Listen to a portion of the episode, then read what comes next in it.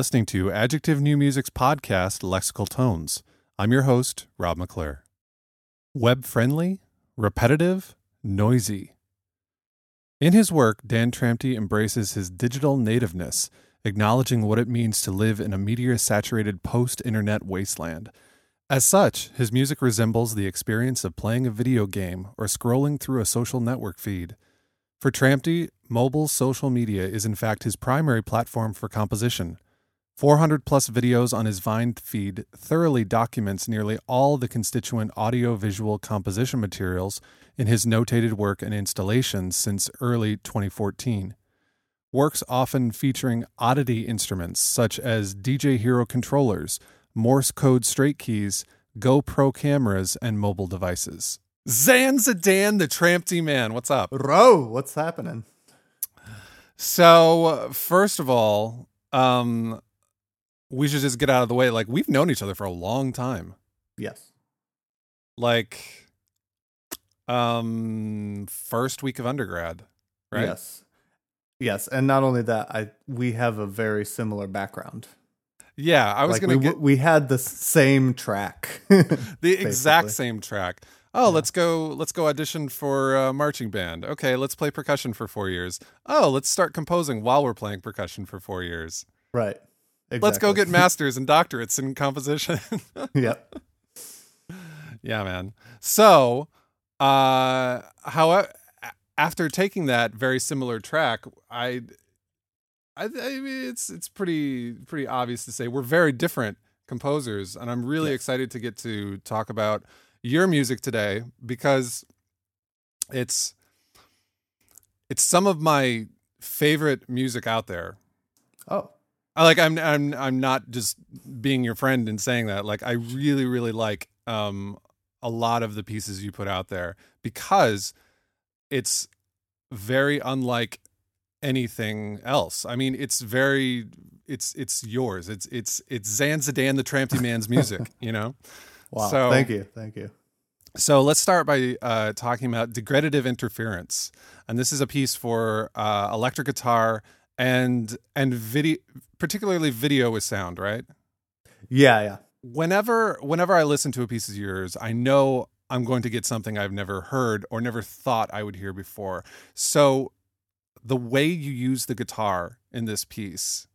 I mean, I've never heard a guitar piece like this ever, and I love it. So, can you talk about how what your approach to writing for the guitar was?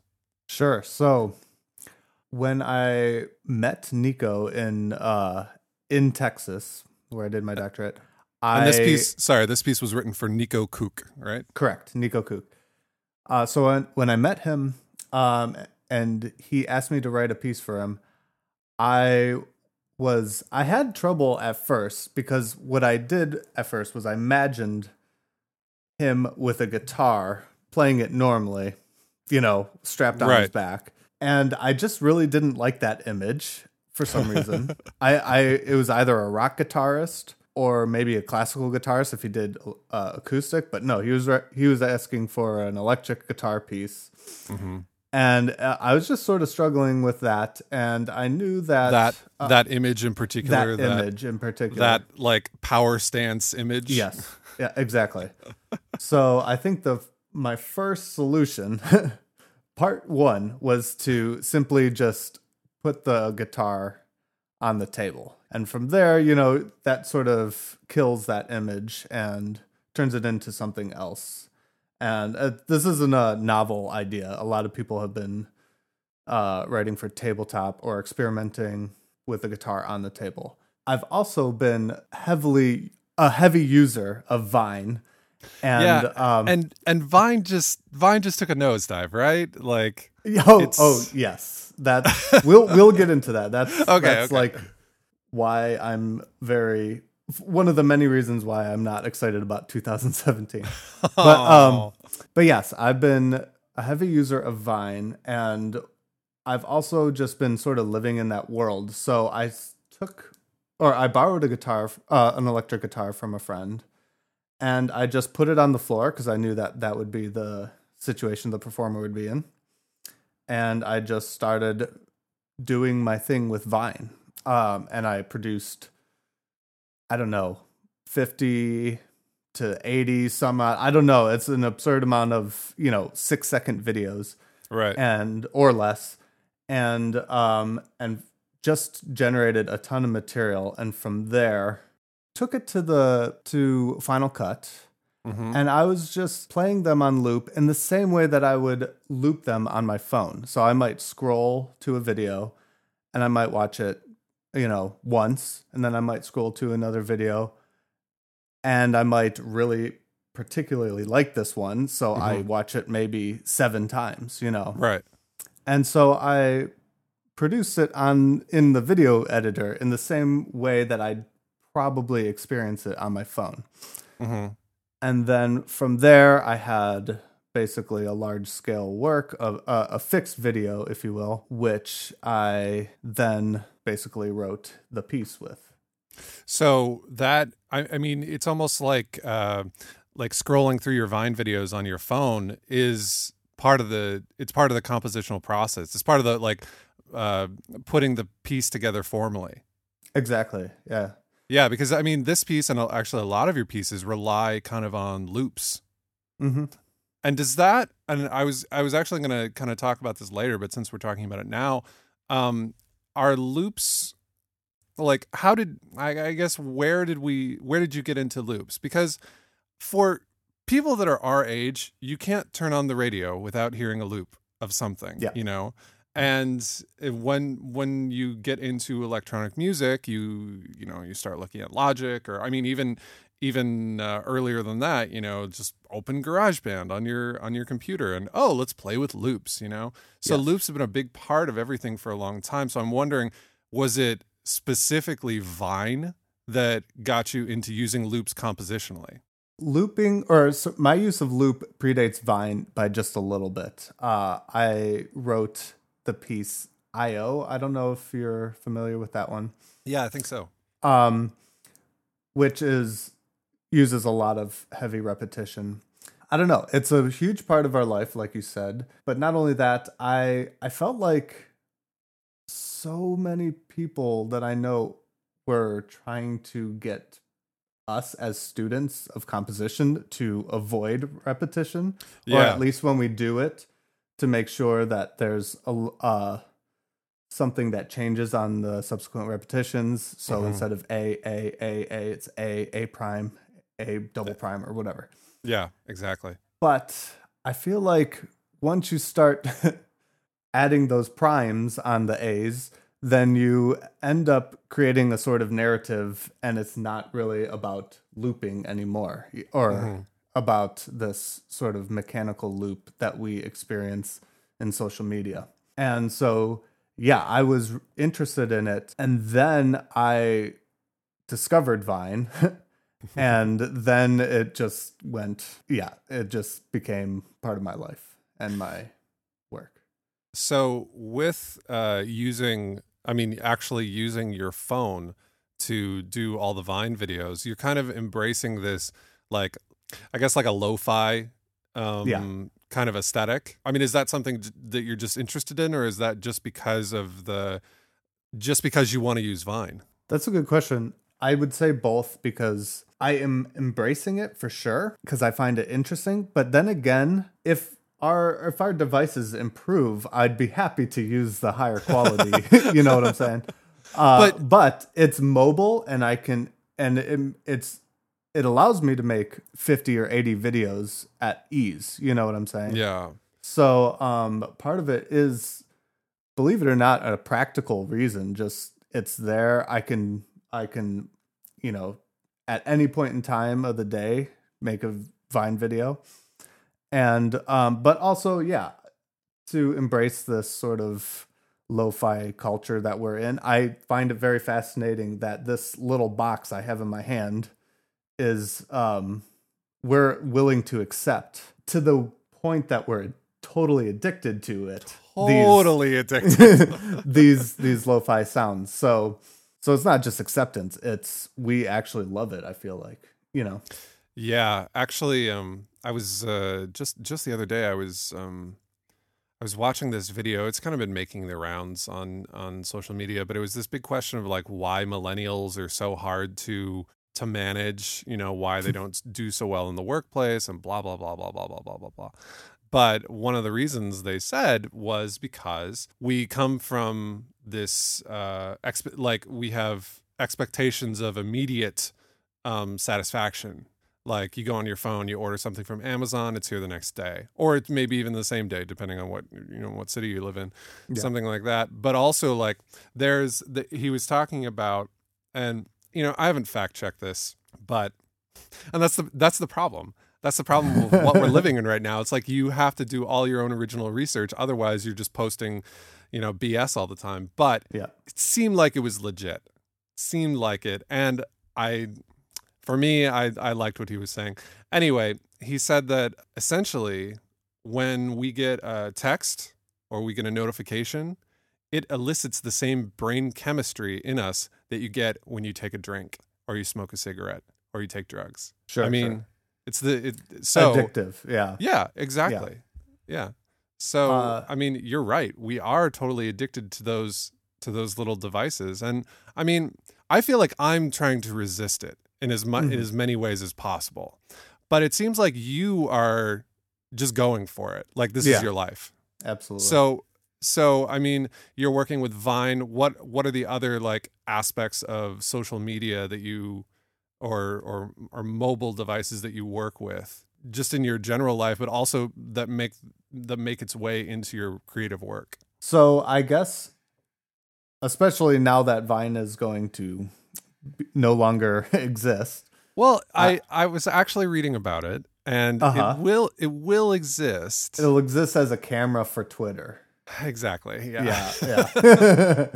so, and I'm not sure. I mean, I'm not sure how it's going to be a huge problem for me, but I mean, maybe it's going to be fine. I think one of the reasons why I liked Vine uh, so much is because I could just produce a video. It might be junk. It might not even end up in a like a large scale piece or anything. But and I'll just post it to Vine, and there's a community there that that I feel like accepts junky, Mhm, trashy, trashy videos. That it doesn't it doesn't like have to be super like perfectly produced or anything. I I feel like now if it's if Vine is going to be a just a camera for Twitter, then what is going to end up happening is I'm going to lose the community aspect of it. And it's just going to be me po- spamming my Twitter feed with Vine videos, which I'm doing now. at, like the, over the past few days, I've been doing a lot of, and I and I hope I'm not going to lose too many Twitter followers because of it. but uh, I do think the community was the important thing, like revining other people's vines, and there's a whole art community like doing really fascinating uh, stop motion and other interesting. I feel like that's one of the problems when you you know take kind of a, a small community and then force it into a larger one. It just it just kind of dilutes and you, and then it's then it's gone. The whole purpose of it. Sure, sure. It's okay though. I think I'm I'm okay with having to move on to the next thing. I mean, I've already been, you know, experimenting a lot with Snapchat and um Nice. and I think I think I'm starting to find some things there, you know. Especially so- the filters. Yeah, the filters uh, they're they're very some of them are really good, yeah. And the lenses, yeah. yeah, we play with. Um, Kate has Snapchat on her phone. She never posts anything. All she Mhm. does is sit with Violet and put the filters on. And you Oh, know, do the- okay. Do the, do Oh. the crazy voices and stuff. Now stuff, that's so- really interesting. That's interesting because Snapchat is more of a disposable medium, of course. Mhm, W- that's not about documenting. You know, mhm. with Vine, I, I I loved being able to document the the materials that made up my works. Right. You know what I'm saying? So not just the post uh, documentation, like after you know the piece has perform- been performed, then you make a big YouTube uh, uh, video Mhm. and you upload it to YouTube. Uh, but no, I've I've been interested in the pre-production videos actually, and just spamming my Vine feed with that. So, and actually, Twitter or sorry, Snapchat is a nice disposable medium that I can spam people and not feel bad about it. Right. so I'll be doing that. But unfortunately, the documentation will not be the same. I think that's really interesting though, because I was talking with um, another composer. This is a while ago, um, and I I have actually brought this up on the podcast several times. His name is Mark Hirsch, and he he and I were talking about this idea that because we live in this in this like social media culture, and because a lot of I think I feel like a lot of composers are just sick of doing the okay, musicians sit on stage and play acoustic music Mhm. thing. You know, a lot of, and we want to do different things. And, you know, we want to do things that are maybe like spatially oriented that are really hard to document or that are really long that are, are, are also hard to document and stuff like that. And he was, he was talking about like in his work, he does, instead of like trying to make a video that documents the the like the live performance or something he'll make a video that tries to capture the essence of what it was like in the live performance. So it's Mm. almost like being an artist and you're creating a collection of works that they all like this is this is meant to be performed live. This is meant to be experienced online. This is meant to Mhm. be read or something like that you know? And i thought that was really interesting. And it seems like that's what you're kind of going for. Like we see we see the pre-production materials. We see the live performance. We see the video on youtube or or whatever and i and i think that all of the this like collection of material that makes up an idea but each are their own separate thing is that is that kind of what you're going for Yeah, absolutely. And uh,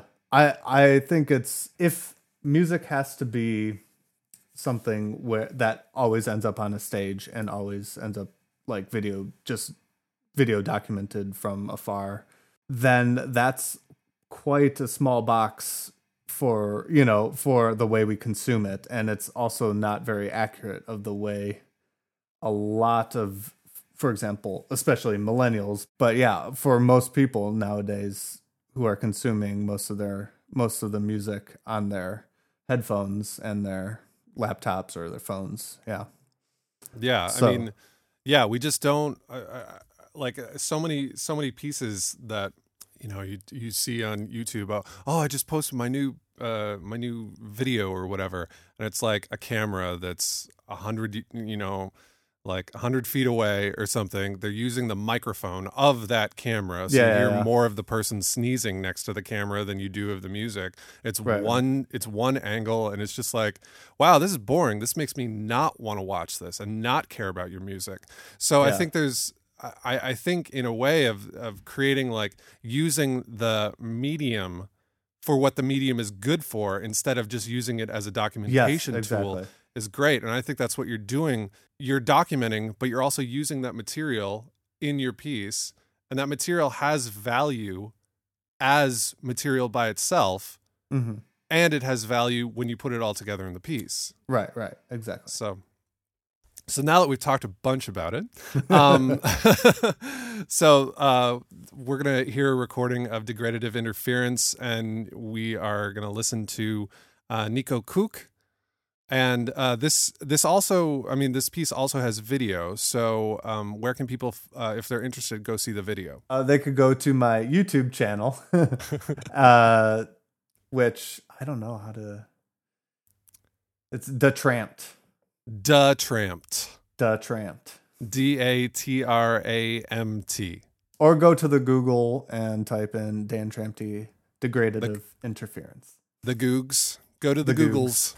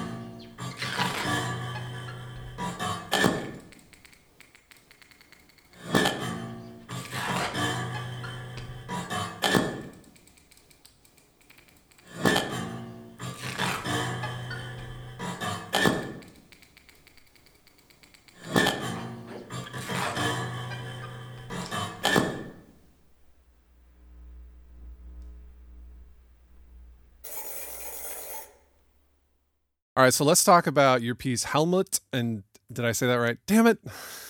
Uh, that that that's fine. Helmut. It's a little more of a oot. Moot. Helmut? It's a it's a oot. Okay. Yeah. Helmut and Teddy coming down after a rave. Such a good title. This was written for Wild Rumpus. And the instruments that we're going to hear are bowed styrofoam, trombone, violin, cello, and electric guitar. And this piece also has a video in it. So if we were watching this, what would we be seeing in the video?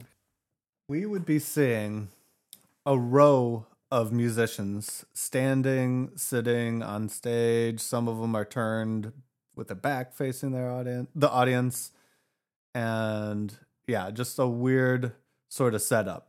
Mm-hmm. and they're they're in this setup because what I wanted to sort of focus on are base, basically just the simple lateral gestures that they create. So with the uh, bowed styrofoam, it's the the x axis of the bow of the styrofoam moving left and right ac- Mhm. uh, across the bow with the trombone uh facing to the side you see the as as he or the trombonist um slides you see that it goes across the x axis Mm-hmm. uh, of your uh, of what you're looking at. Uh, and the same thing with the violin violinist doing uh, vertical bow or perpendicular bowing, and the cellist doing nor- uh, ordinary bow, Mm-hmm. and the guitarist also like degradative interference sliding you, uh, with the guitar on the tabletop. Mm-hmm. So, and on each of these instruments, there is a little LED attached that highlights this um, this x-axis lateral movement. The light also serves a second purpose, which is to sort of create the illusion that it's a camera Okay. and that it's uh, and what you're seeing on the screen is sort of a view from the camera uh, of each instrument. Okay. okay. Now, But but it's not. it's not, but it's not correct. Okay. so uh, basically, this is another case where I spent many hours with my phone making Vine videos. Um, but in this case, I had sort of thought ahead, knowing that I wanted this this stage, the staging. And so, for example, the um, all the footage that I took was from the perspective of so my phone was actually the the it's a little hard to describe sorry well, you I I think what you're saying is that your phone is in the perspective that we're seeing on the like where the light is on the instrument. We would assume where the that's the viewing angle of the camera, and that's what's being projected on screen. exactly exactly Yeah. so and with the case of the trombone uh, I actually had to have the uh, trombonist Weston Olencki to do to make the or to record the footage for me because um, the funny thing about that is that it's sort of in selfie configuration. So you, Is it on the end of the slide? Yeah, it's on the end of the slide, Okay. and so as he slides in and out, his face uh, increases in size. you know, so he's basically dollying in and outwards from from his face. Does that mean that when you have another group of musicians do this, you'll have to redo the trombone video? Yes, it does. Unfortunately, mean that, but it, it won't be too bad. I I think I'll just keep the same sounds from the prior, and just uh, or from the prior recording, and just uh add video. It it won't. I. It's annoying, but it it's definitely doable. I guess that means that for this piece in particular, you were again starting from a visual like a visual way to treat the instruments. Yes. Okay. Is that is that something that you you tend to go go off of with uh, with your other pieces? Is it you? You're and actually before we started, you were you were saying that you know there are very few activities you engage in that don't have some sort of visual input. So, yeah. is that meaning that you you're primarily a visual person? Uh, well, maybe primarily, but definitely, I I see them as sort of equals in a way. I mean, are mm-hmm. I, I I don't want to wait or place weight on one of one or the other, but I'm I mean it it all it comes back again to this idea of social media. So uh, we I I spend so many hours scrolling through feeds um and I assume you do and so many unfortunately yeah yeah uh, see this is what i was saying like you're embracing it and i'm trying to get away from it but i'm right, failing right.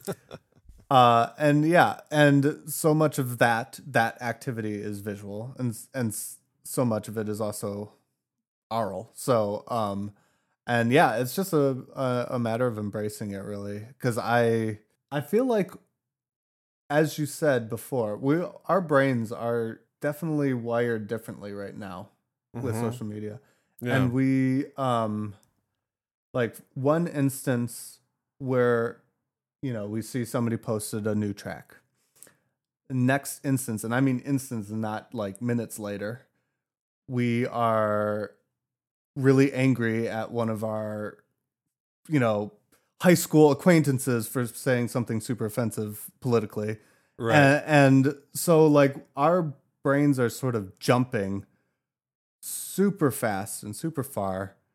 And I think a lot, I think most people would agree that our attention spans are are shrinking. Yeah. But not totally because we're still willing to uh binge watch an episode of Breaking Bad or binge watch a season like 20 yeah. a season of of Breaking Bad or whatever. And right. that like it's no big deal. It's not that we're our attentions are shortening, it's that we're actually able to bounce around better, I think. Yeah, I mean, like we're we're better able to multitask, but also I think like you know being able to binge watch a season, you you have like the attention span for a group of activities, but your attention span for a single activity shortens. Yeah, exactly. You know, you're not going to go you will spend 4 hours watching 20, 21, 25 different episodes of of a TV show where they're all different stories, you know, you're you're being taken different places, but at the same time you're not going to go watch an opera that is one story for 4 hours. Yeah. Well, yeah. I I think some people will. or, no, of course some people will, but I won't. yeah. Exactly. So, um I just want to make the point, I guess, that it's not a bad thing. Mm-hmm.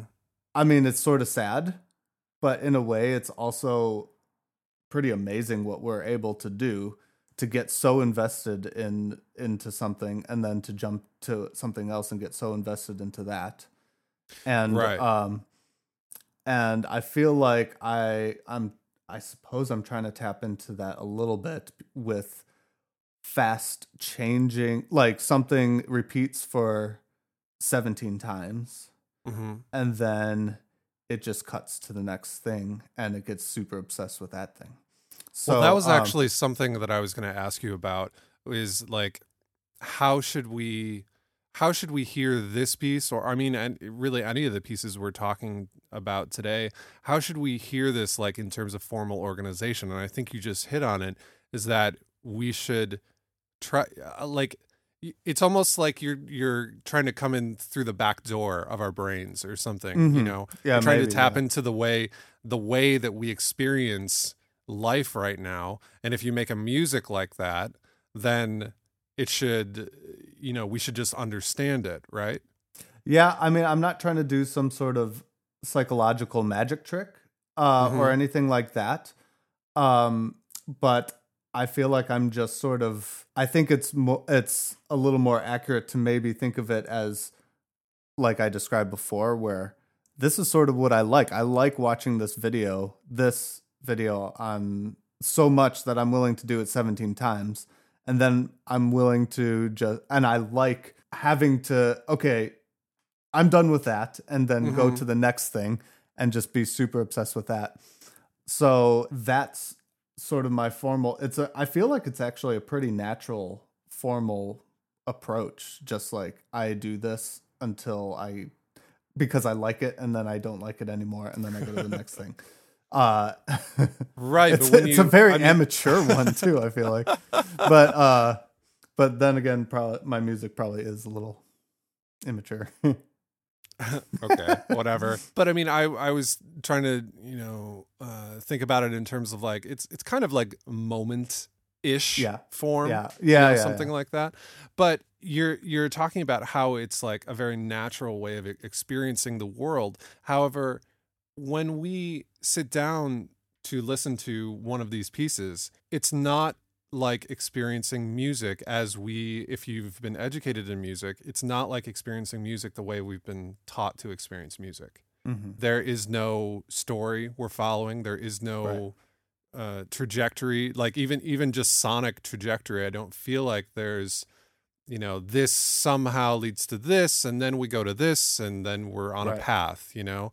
Like it really is being in the moment and the, like you said the loops don't change we're not we're not getting some narrative here so that's kind of what i'm wondering about is you know since it's not a music that conforms to the way we have been taught to listen to music Mhm. how what kind of feedback are you getting from audience members or or performers you know Yeah, I'm not sure that it's not the type of music that we've uh, been taught to do or taught to li- or like think about Mhm. and listen to. Uh, because I feel like maybe certain types of percussion music or popular music uh, is actually more like this than. Uh, oh i totally agree yeah, yeah. So I, I think I think it's that way, but you're also putting it into you're putting it into a genre or or like Yeah. a like the the situation that a lot of your music is played in is not the situation of all those other that's true. That's true. things. Yeah. Yeah, I mean, I can't. The feedback has been, yeah, certainly mixed, and some uh, As, some as all new pieces are, right? right, right, and I do think there are there's certainly generation. It, it has to do with generation, and it has to do with yeah. I guess there are plenty of composers who feel that it's not serious and there are plenty of composers who are excited about it i think and um Well, I'm. I But- mean, I definitely fall into the the camp of composers who is exci- who are excited about it because I always get excited about things that they feel good. You mhm. know, when you listen to them, and I think Right. your music falls into that camp of it feels good temporally, and like. I always thought that um, John Cage, Xenakis, when you listen to their when you listen to their music, where time i- isn't necessarily just being controlled by you know just their intuitive sense of oh this should you know last for this long. It's it's like they give up their intuition and and yeah let something else take control, and that feels different than human intuition. Like I get Mhm. it, I I kind of get that with a lot of new composition and even old composition you know we have we've been taught that this is what feels good in relation to what human intuition has told us to do compositionally yeah yeah yeah but when you don't have that and you get this new feeling oh that's that's really nice. So listening to something for 17 times in a row that's like well that's not a phrase of 8 or 4 that's weird. You know what i'm Right, saying? right. so like yeah. that's that's why i'm excited about the your music in, in just in terms of just temporally. Yeah. The other thing that I really have uh, really been appreciating about your music, specifically when you use electronics, but even when it's you know, even when it's just purely acoustic, is the fact that you're generally using short, dry sounds.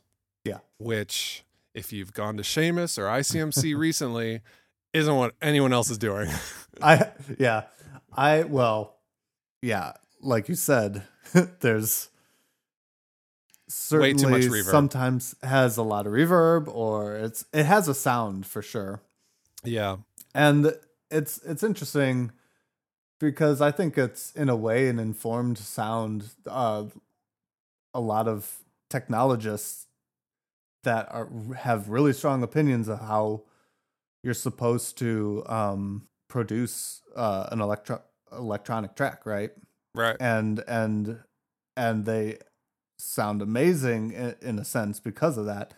Uh, but also, it limits for sure a lot of other possibilities like super dry, super well, anything that comes out of this phone uh pretty much. So so yeah, I mean, I suppose I'm abandoning a lot of like abandoning these rules with repetition and with audio quality and and I don't know, and I felt it just felt natural though when I hmm when I started doing it.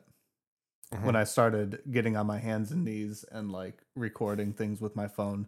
It's really in a way I wasn't thinking about these things, but I was just trying to generate material and I kept I, and I hit a ton of duds with my phone and I also found some amazing gems and those yeah that's pretty much. And it seems like um I don't know, this is something I was going to ask you is that you know when you're generating this material it really is coming from a hands-on approach. yes. You know, it's not it's not some concept that you're trying to realize but rather let's get into the kitchen, let's start making something, right? yes and the the same uh, applies to the instrumental writing as well Right. Actually, uh, even having composed as long as I have, I feel like I can't compose without having the instrument at all. like Mhm. if if if if it's not in my hands, then I feel like yeah, I can write that down and just assume I know what it sounds like, which I have a good idea, but it's not exactly what um, I imagine it's going to be. Right. So it's really important for me to, and I do this in the third piece that I think we're going to talk about. I I don't play saxophone at all, but I rented one for about a year, and I recorded myself doing various things, and none of that ends up as Vine videos. Um, but it it was really important for me to document that so Mhm. that I know what to write. uh, Yeah. later on. So So we're gonna listen to Helmut. I'm never gonna say it right. Um, Helmut and Teddy coming down after a rave, and this is Wild Rumpus performing it, right? yes.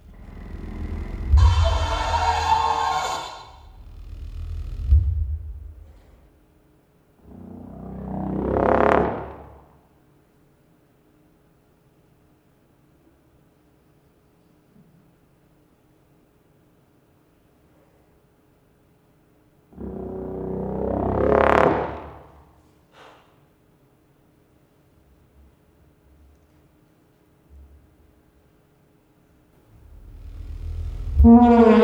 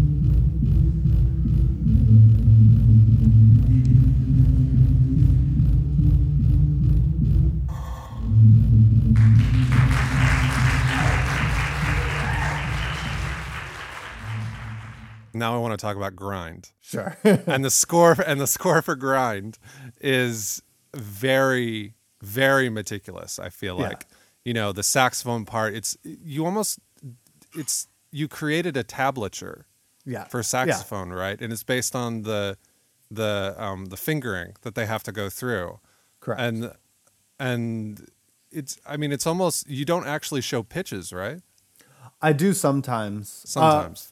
For a majority, there, uh, you're right that there's that there's no pitches like written out. Mm-hmm. Um, in part because it's actually really hard to transcribe those pitches. Like if I were to do that, it'd be just like some strange multiphonics and like a bit of noise. Like how do I? yeah How do, Yeah, how exactly. Like noise leaking out of the side. How do I transcribe that as like notes, note heads? You know what I'm saying? Right. So the the sounds you were looking for really necessitated the a different style of notation. Right, right. And you were kind of talking earlier about the the I guess the research you did. I mean, all of these sounds come from you sitting with the saxophone, is that right? Yeah, most of them. Yeah, definitely. I mean, Uh-huh. so I can't play a chromatic scale on the saxophone, but I can just sit with the multiphonics, like multiphonics chart, and just Just do it. honk honk all those out. Uh, and those I find much more easier than playing a like any diatonic scale or anything. Right. Uh, so yeah, what I would do is I I'd sit there, I'd have my phone pointing at me close close up to the fingers so I could see exactly which ones that I'm uh, using, and I would you know do some sort of some improvisation. Some of it is like I worked it out and then I recorded it. Later, I had that documentation that I could refer to, and I could uh, simply notate exactly what I did with my fingers and with my mouth without caring about. Well, I care about what it sounds like because that's how I like discovered those Right, those yeah. things. But but uh, when at, at the notation process uh, point, that's where I sort of like stop worrying about that. uh-huh. And this was written for the patchwork duo which is Noa Even and Stephen Klunk, right? Correct, correct. And, And have you met them? Oh yeah, well Oh, you we you went- know Stephen. I know you. Yeah, know we went to school with Stephen. Do you know Noa though? yeah, I've met I've met her a few times. Okay, and uh, she played.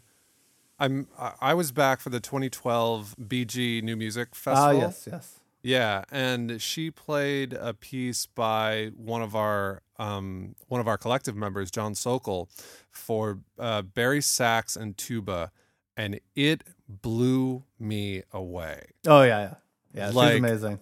Yeah, I mean, not only not only the composition of it, but her playing it. It was just so like the piece is kind of like it murmurs and it whispers, and it's so delicate, and it's coming out of these two humongous, you know, unwieldy instruments. And it's ju- it, it was very very impressive. Mm-hmm. Yeah, yeah. So so yeah, I've known I, I've known Noa since since then. Cool, cool. And she, uh, I can't believe that they managed to play this thing the like as well as I have.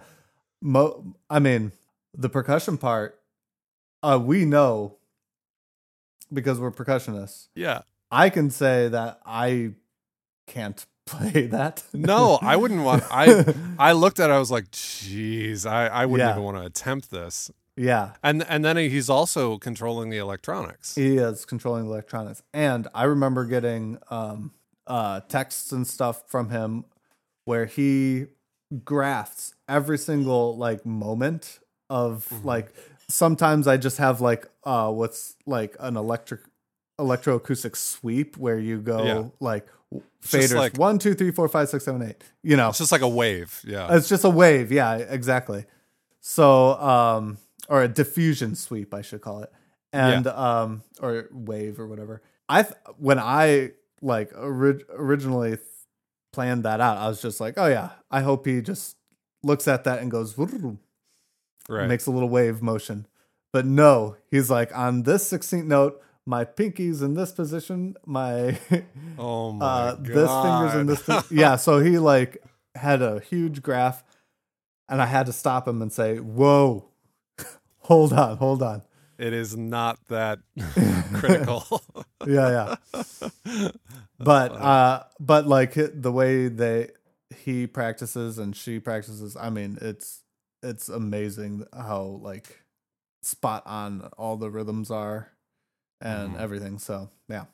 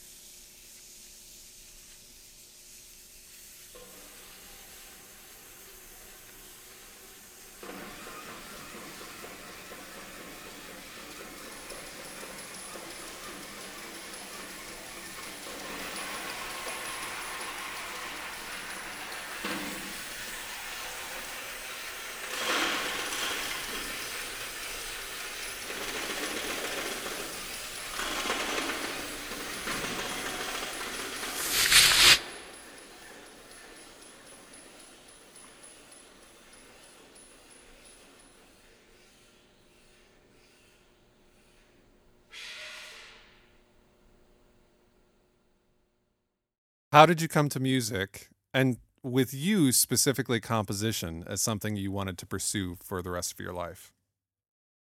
Oh, music composition. Because I mean, like like we said, you know, we both we both started into music as percussionists, and I think at the time, I both think we thought we would remain percussionists for the rest of Yeah, our lives, yeah. and then something else happened. So I don't know where the tipping point is, but I could say when uh, around that time period, I was also teaching a lot of drumline. And one of the things that I found that I had to do a lot of the time was enhance the drum parts, which were usually uh, not really well written. yeah, to put lightly. and then um so it was a perfect compositional task because basically the entire structure is there, right? The the song is the same song and the hits have to be in the same spot. You know, I can't really adjust those things. But everything in between I could tweak and make more idiomatic or more modern or whatever, using modern rudiments and stuff like this.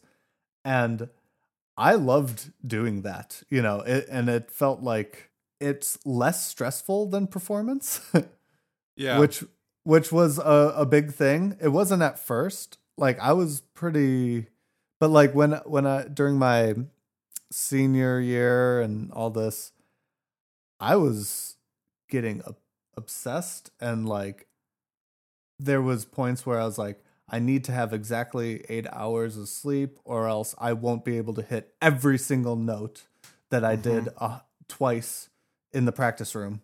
You know what I'm saying? And th- there's just like, if I didn't have my coffee at a certain time, then I won't be able to hit those notes either. So I just got so obsessed with all that, and it was super stressful.